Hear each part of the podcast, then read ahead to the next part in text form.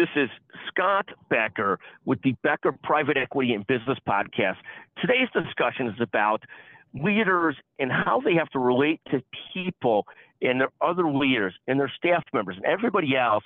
And it, this is really true in business and life and everything you do is that you're going to you're to work with people that really see things through an objective paradigm and trying to convince them of something probably requires a lot of stats a clarity. This is what the expert says on this. This is the way we should do it. Here's how you're going to convince that kind of person.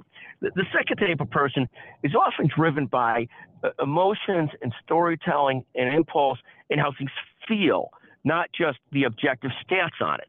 And, and as a leader, it's very important to be conscious of how your team, how your leadership, how your customers react to things. I mean, you've seen over the years different ad campaigns driven entirely on stats. Our soap is the purest soap. It gets things the cleanest.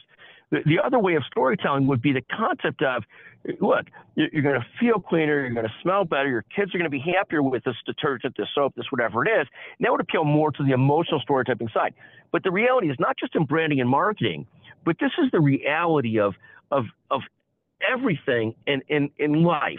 It, it's understanding you have to, as your own self, have a rudder. This is how I look at things. Where, where yes, every business meeting might start with stats, but we also better talk about how things relate, how our people are doing, what's going on, what are the most important things, how are they feeling about things. Because at the end of the day, like you always say in a company, it's money and culture. So if you don't pay somebody enough money, they come in every day irritated as heck, and so you've not appealed to their statistical need. But it's also culture. How do they feel at the company? How do they feel about things? And it's really those both things. If you have such a cancerous, horrible culture that also doesn't work even if you overpay people.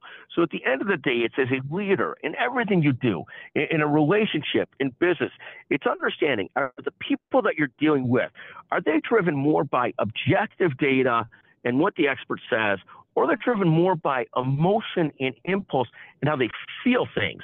And it's trying to hit that balance in your leadership of knowing that you've got to respond and you've got to appeal to, to both constituencies constituencies. It, it, it again, feel free to text me anytime, 773 766 5322. And if you're the first person to text on this podcast, we'll send you the $100 Amazon gift certificate. You can't be somebody that claims that gift certificate all the time. It's got to be someone who's not claimed it in a while.